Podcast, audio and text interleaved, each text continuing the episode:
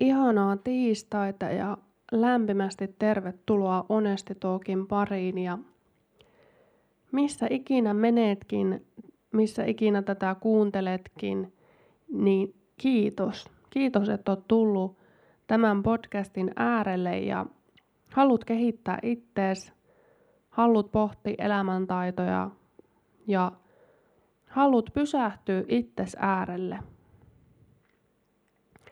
Tosi harva ihminen jaksaa tehdä sitä oikeastaan koskaan, koska aina on niin kamala kiire. Sitten myö mietitään 30 vuoden päästä, että miksi mä oon tämmöisessä asunnossa, tämmöisessä parisuhteessa ja tämmöisessä työssä, josta mä en pidä. Suurin syy siihen on se, että on menty laput silmillä eikä ole pysähytty miettimään, että mitä, mikä tämä mun juttu tässä oikeastaan on. Että mikä mulle oikeastaan mun elämässä on tärkeää. Niin mä oon tosi kiitollinen, että sä oot tullut tämän podcastin äärelle ja mä koen olevani etuoikeutettu, että mä pääsen jakamaan näitä juttuja, kun aina kun mä oon ollut noissa tapahtumissa, mitkä liittyy psykaan tai itsensä kehittämiseen tai muuta, niin porukka on mua parikymmentä vuotta ainakin vanhempaa ja musta tuntuu, että, että mun on niin pakko jakaa nuoremmillekin tätä tietoa, koska tämä on ollut mun elämän kannalta ihan niin kuin äärimmäisen tärkeää ja niin kuin kehittävää. Mä koen olevani etuoikeutettu, että mä pääsen jakamaan näitä, näitä mun ajatuksia teille ja mitä, mitä on muilta ihmisiltä myöskin oppinut. Kiitos, että oot, oot mukana. Tämän päivän jaksossa meillä on aika rankat aiheet tunnetusti. Minä haluan puhua elämän rajallisuudesta. Siitä, että miten, voi, miten me niin voitaisiin elää jokainen päivä niin kuin se olisi meidän viimeinen päivä. Ja, ja, ja niin kuin tämän vuoksi meidän tämän päivän jakson nimi on, että mitä jos tämä olisi sun viimeinen päivä? Mitä jos tämä olisi mun viimeinen päivä? Mitä jos tämä olisi meidän molempien viimeinen päivä? Mihin me oikeastaan tarvittaan kuolemaa? Miksi elämän pitää olla rajallista? Ja, ja niin kuin miten ihmeessä me saata, pystyttäisiin niin kuin löytämään se keino, että me elettäisiin joka päivä sellaista elämää, niin kuin se olisi meidän viimeinen päivä. Niin näitä asioita mä pyrin tämän päivän jaksossa pohtimaan. Moni ihminen tällä hetkellä valmistautuu koko elämän elämän elämään. Eli niin valmistaudutaan siihen elämään, joka joskus koittaa. Joskus koittaa se onni, mutta se ei ole todellakaan tässä hetkessä, vaan se on jossain kaukaisuudessa.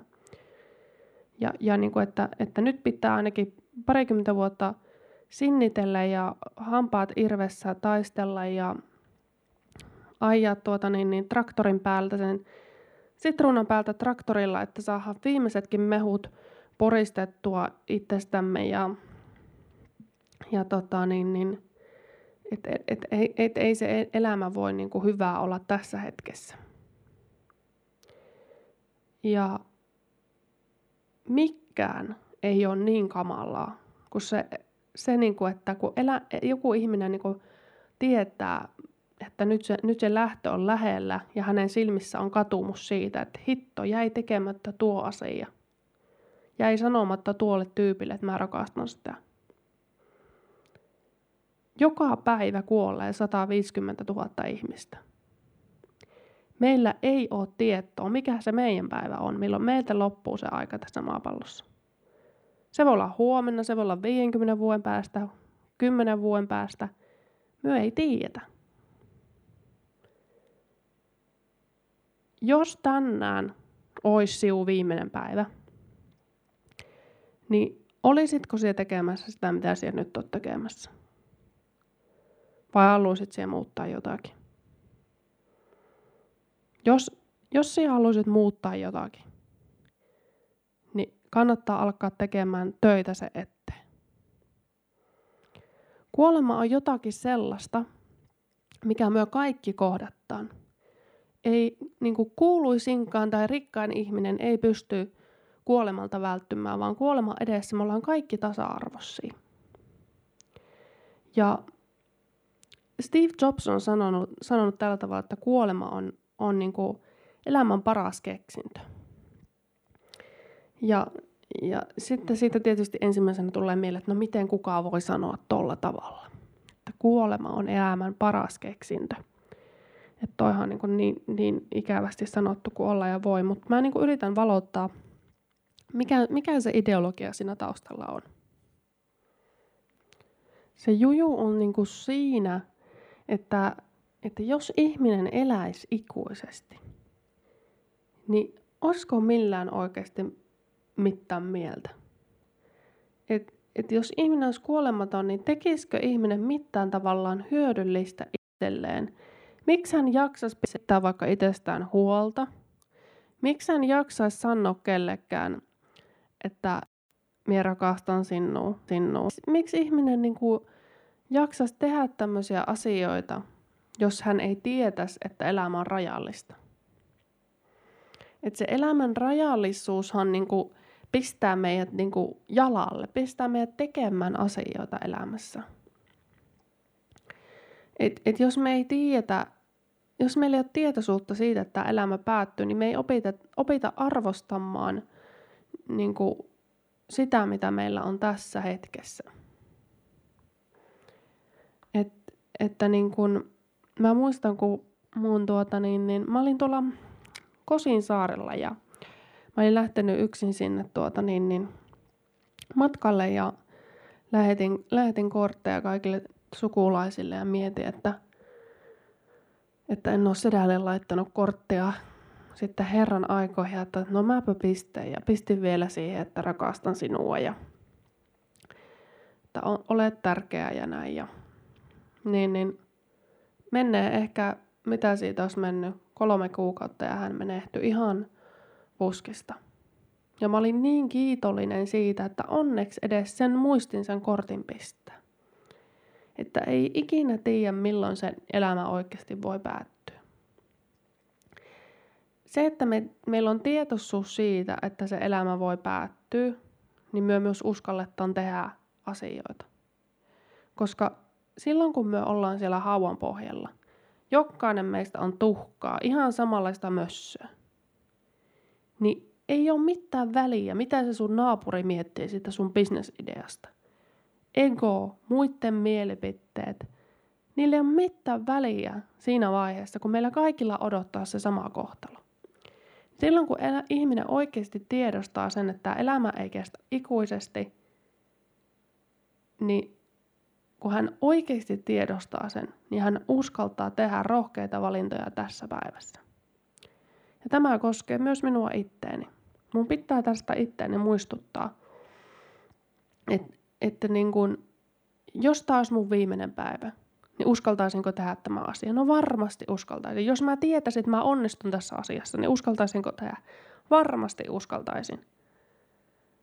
Et, että niin kun, silloin kun me tiedostetaan se, että, että tämä elämä voi päättyä, niin silloin me ollaan ihan eri meiningillä vaikka meidän parisuhteessa. Me annetaan rakkautta meidän lähimmäisille, kun me tiedetään, että vitsi, mä en ikinä tiedä, mitä huomenna tapahtuu.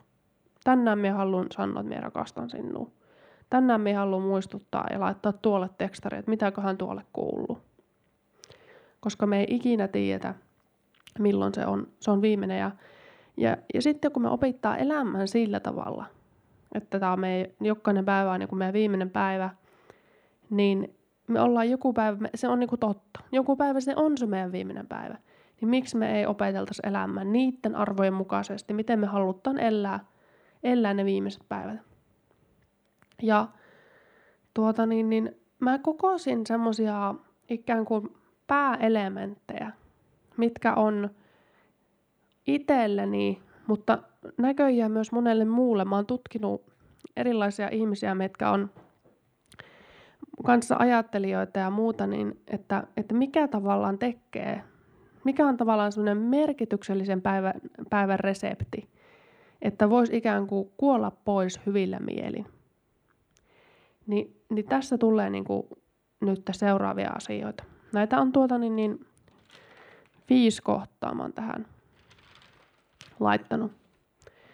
Ja ensimmäisenä kohtana niin mainittakoon kiitollisuus. Kiitollisuus saattaa kuulostaa monen korvaan, että nonni, bla bla bla, että kiitollisuus, juu juu, pitäisi olla kiitollinen, mutta niin kun, eli siitä, se jää niin semmoiseksi näennäiseksi kiitollisuudeksi, koska harvalla meistä on ikään kuin, niin, kuin, niin kontrastisia kokemuksia päinvastaisesta siitä, että meillä ei ole rahaa, meillä ei ole terveyttä, meillä ei ole perhettä, meillä ei ole kattoa pään päällä, meillä ei ole yhden yhtä riepua laittaa päällensä, niin me ei osata olla kiitollisia. Me eletään semmoisessa riittämättömyyden kehässä, että koko ajan halutaan lisää. Siihen vaikuttaa totta kai konsumerismi, kuluttama, kuluttajayhteiskunnan luoma, luoma halu saada meidät koko ajan ostamaan että jotakin, että me oltaisiin parempia ja onnellisia. Siihen liittyy totta kai meidän rakkauden vaje, se, että me halutaan täyttää joko tavaroilla tai suorituksilla tai millä hyvänsä sitä vajetta meidän sydämessä ja me koko ajan tunnetaan, että jotakin ikään kuin puuttu, puuttuisi ja ei oikein osata olla kiitollisia siitä, mitä, mitä on. Ja mä jaoin semmoisen kiitollisuusharjoituksen tuossa Instagramissa hetki sitten, niin mä jaan sen myös nyt tässä podcastissa. Ja se menee sillä tavalla, että pistät silmät kiinni. Ja kuvittelet, että saat asfaltilla, sataa vettä, saat alasti siinä asfaltilla, sun koti on palanut, sun omaisuus on tuhoutunut, sulla ei ole vaatteita, saat kipeä, saat sairas, omaiset on kuollut, läheiset on kuollut ja sä oot ihan yksin siinä. Istu, istut siinä kivelyksellä ihan yksinäs. Ja mi, miltä niin kuin tuntuu kehossa? Ei kovin hyvältä. Avaappa silmät tähän hetkeen. Sun omaiset on ehkä hengissä. Sulla on vaatteita. Sulla on miljoona tavaraa sun ympärillä, jos sä oot kotona – kaiken näköisiä purnukoita, tyynyjä, tyynyliinoja, vaatteita, kippoa, kappoa. Meillä on niin paljon jopa tavaraa, että me ei osata olla kiitollisia joka ikisestä sellaisesta. Osaatko olla kiitollinen siitä WC-paperirullastakin, mikä sulla on siinä vessassa? Tämmöisillä kontrastiharjoituksilla, että me nähdään se totaalinen – niin kuin kontrasti sille tämän hetken elämälle. Että me ollaan alasti, me ollaan, meidän omaiset on kuollut, meidän läheiset on kuollut, meidän omaisuus on tuhottu, meidän talo on palannut, meillä ei ole yhtään mitään. Tuo on se lähtötilanne joka päivälle, tai pitäisi olla. Kun sä avaat silmät aamulla, niin mieti, että huh, tuo ei olekaan se minun lähtötilanne, vaan mulla on aivan helvetin monta asiaa, mistä mulla on syytä olla kiitollinen. Jopa se vessapaperirulla. Mä muistan itse esimerkiksi, siitä ei ole kauaa, siis ihan oikeasti kaksi vuotta, 2003 vuotta, mulla oli joskus niin vähän rahaa, että ei ollut varaa ostaa edes vessapaperirullaa. Et niin meni äärimmille täällä PK-seudulla vuokraa ja muuhun, että et piti ihan oikeasti, se olikohan palkkapäivää 1-2 päivää, niin piti oikeasti jo tyyliin tuota, niin, niin kahtoa, että, että mistä se rulla nyt saadaan, että kun pitäisi ruokaa saada, niin ei ole varaa ostaa tuota vessapaperirullaa. Et, et jos ei ole kokemusta tämmöisistä asioista, niin eihän sitä osaa olla kiitollinen. Jos on, ja kun monihan meistä on, on syntynyt sillä tavalla, että meillä on synnytty mihin, mihinkään niin kuin, tota niin, niin semmoisen maahan, jossa ei ole tietoakaan tämmöisestä sosiaaliturvajärjestelmästä tai muusta. Niin meillä ei ole kokemusta siitä, niin meidän on tosi vaikea sitä arvostaa. Mutta tuo kiitollisuusharjoitus siitä totaalisesta tuhosta, ja siitä, että sä oot yksin siellä asfaltilla, niin se auttoi ainakin minua aina, että ei hitto, mulla on tuokin juttu tuossa. Tuokin juttu tuossa, että hitto, mä haluan pitää parempaa huolta minun kehosta. Se on tänään vielä terve. Tänään vielä me saa olla tuon minun poikaystävän kanssa. Tänään vielä minä saan niin olla tässä huoneessa minulla on vielä oikeus nukkua tässä sängyssä, niin minä kyllä haluan pitää siitä hyvää huolen. Se on niin kuin se numero yksi, kiitollisuus. Sitten seuraava, tai joka liittyy tähän, niin miten nämä voi yhdistää, niin on tavallaan, että sä, kirjaat ne asiat, mistä sä oot kiitollinen. Sä kirjaat päiväaskareet, to-do-lista, mitä tänään tehdään. Se järjestää sinun ajatuksia sillä tavalla, että mit, mitä tänään tapahtuu, ja sulla on selvä kupletin juoni, että mitä tässä ollaan tekemässä. Kirjaa ylös myös se, että mitä sä haluat, mitkä, mikä on se sun unelma, mitä kohti sä meet. Kirjaa myös se, että jos sulla on mielen päällä jotain ahdistavaa. Koska ahdistavat asiat, niin ne haluaa nähdä vaan sen huomion. Sen, että sä annat niille hetken huomion. Kun sä kirjoitat ne ylös, mua vituttaa tämä asia, mua pännii tuo asia, niin ne ajatukset saa sen huomion ja ne jättää sut rauhaan. Eli ensimmäinen kohta, kiitollisuus ja kirjoittaminen. Mistä saat kiitollinen, kirjoita ylös tai tee se kiitollisuusharjoitus. Kirjoita to päivän askareista. Anna unelmille pieni hetki mitä kohti oot kasvamassa ja menossa. Ja jos sulla on mielen päälle jotain ahdistavaa, niin anna niillekin se huomio. Seuraava kohta kaksi on rakkaus. Kyky antaa ja vastaanottaa rakkautta vaikuttaa siihen, että tulee semmoinen hyvä päivä.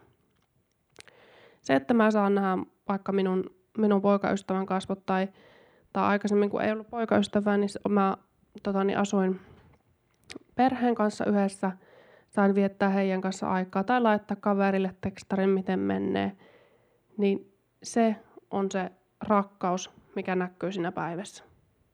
Antaa toisille rakkautta, mutta uskaltaa ottaa sitä rakkautta myös vastaan. Vastaan. Ja no sitten tämä seuraava kohta kolme, niin tämä on niin kuin aika lähellä myös tuota rakkautta se liittyy auttamiseen. Merkityksen tunne.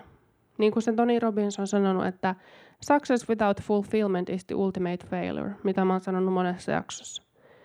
Että, että auttaminen tuo meille sen merkityksen tunteen sydämeen. Että meillä olisi vaikka miten paljon rahaa, menestystä, mutta jos me ei saa sitä täyttymyksen tunnetta sydämeen, niin tulee yleensä niin kuin masentunut olo. Ja tota, niin, niin, auta joka päivä. Se voi olla pieni asia. Oli se sitten tota, niin, niin se, että sä jaat sun oman totuuden ulos jossakin somessa tai kenties inspiroit tarinallasi jotakin töissä tai, tai näin, niin ihmiset saa myötätuntoa ja ymmärrystä, että vitsi, mä en olekaan ainut ton ongelman kanssa. Tai jos sulla on tietoa tai taitoa jostakin, niin jaa se, jaa se jollekin tai anna jollekin vinkki. Tai sitten se voi, että sä oot palvelutyössä, niin sehän tulee jo siinä. Sä autat joka päivä ihmisiä ja ne on siitä sulle kiitollisia, vaikka se ei siinä kiireessä niin näkyskään. Tai autat vaikka sitten tosiaan mum, mummon tien yli tai jotain, mutta se auttaminen luo meille ehdottomasti sen merkityksen tunteen. Ja sitä olisi hyvä olla jokaisessa arkipäivässä. No sitten hyvinvointi, kohta neljä. Liikunta ja tämmöinen energisoiva ruoka, niin mikään ei ole mahdollista, jos meillä ei ole niin kuin metatapoina tätä liikuntaa ja hyvää ruokavaliota. Itse ei jaksa pelata niitä videopelejäkään. Itse ei jaksa olla sinun rakkaimpien kanssa, jos et huolehdi itsestäsi. Jos et liiku tai et syö hyvin. Sinun pitää löytää vaan se sinun miksi.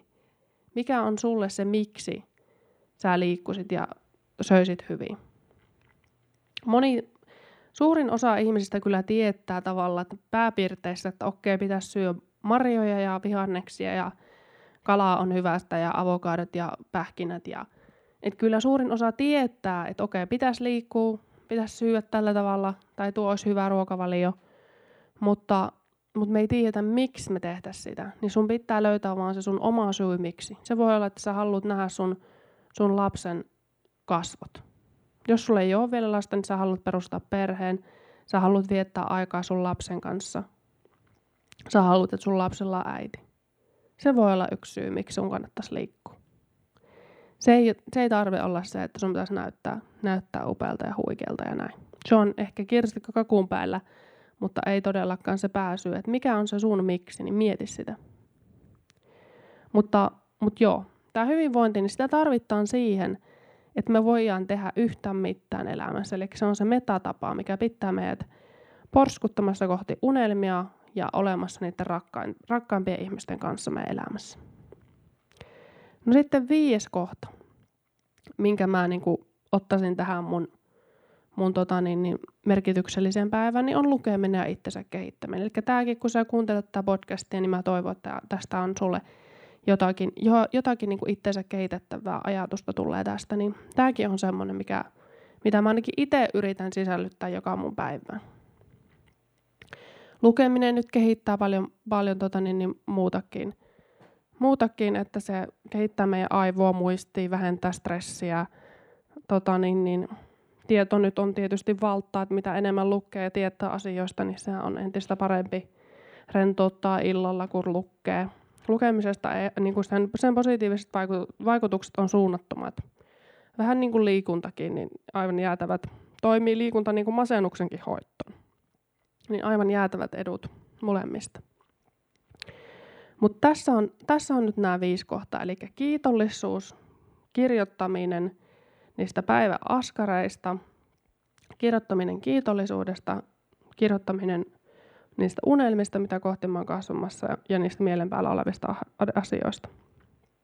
Kyky vastaanottaa ja antaa rakkautta. Kohta kaksi. Kohta kolme. Auttaa toista. Merkityksen tunne tulee sitä kautta siihen päivään. Hyvinvointi. Mä annan rakkautta myös itselle. Mä liikun, mä pidän itsestäni huolta, että mä jaksan olla mun rakkaampien kanssa. Mä jaksan, jaksan edes mennä niitä unelmia kohti. Ja vitonen, lukeminen, itsensä kehittäminen. Se, että mä tunnen, että mun, mä henkisesti kasvan ja kehityn. Niin nämä elementit, kun on siinä päivässä, niin mä itse ainakin tunnen, että, että mä oon tehnyt hyvän työn ja, ja tota, niin, niin, tällä tavalla, tavalla minä haluan minun viimeisenkin päivän elää. Milloin ikinä se koittaakaan, niin nämä elementit, näistä tulee minulle sellainen fiilis, että – että ikään kuin en halua muuttaa mitään. Että et mie, mie teen sellaista työtä, mie tällä hetkellä opiskelen näitä psykaan asioita, mie saan käyttää, minulla on mahdollisuus opiskella, minulla on mahdollisuus auttaa teitä näiden podcastien, Instagramin avulla, somen avulla. Mulla on mahdollisuus olla minun poikaystävän kanssa, mulla on mahdollisuus liikkua. Nämä on sellaisia asioita, joiden eteen mä oon tehnyt ihan hirveästi työtä – että ne toimu, toimii mun jokapäiväisessä elämässä. Mutta se on mahdollistanut mulle sen, että mä tiedän, että, että kun mä teen näitä, niin mä oon valmis, valmis ikään kuin, niin kuin tämä kuulostaa rajulta, mutta kuolemaan joka päivä, koska mä teen niitä asioita, joista mä oikeasti tykkään. Onko helppoa opiskella? Onko helppoa elää opiskelijabudjetilla? No ei, mutta sieltä tulee ne tunnekokemukset, mitkä minä tarvin tähän päivään. Sieltä tulee tarpeeksi rahallisuutta, että mä voin syödä hyvin, mä voin liikkua. Vaatiiko tämä kompromisseja, vaatiiko tämä niin kuin, ää, tämmöistä niin kuin innovatiivista mieltä? Vaatii. Mutta, mutta se on kaiken sen arvosta, koska nämä jutut, kun mulla on siinä päivästä, niin mä tiedän, että mä oon tehnyt oikein teon.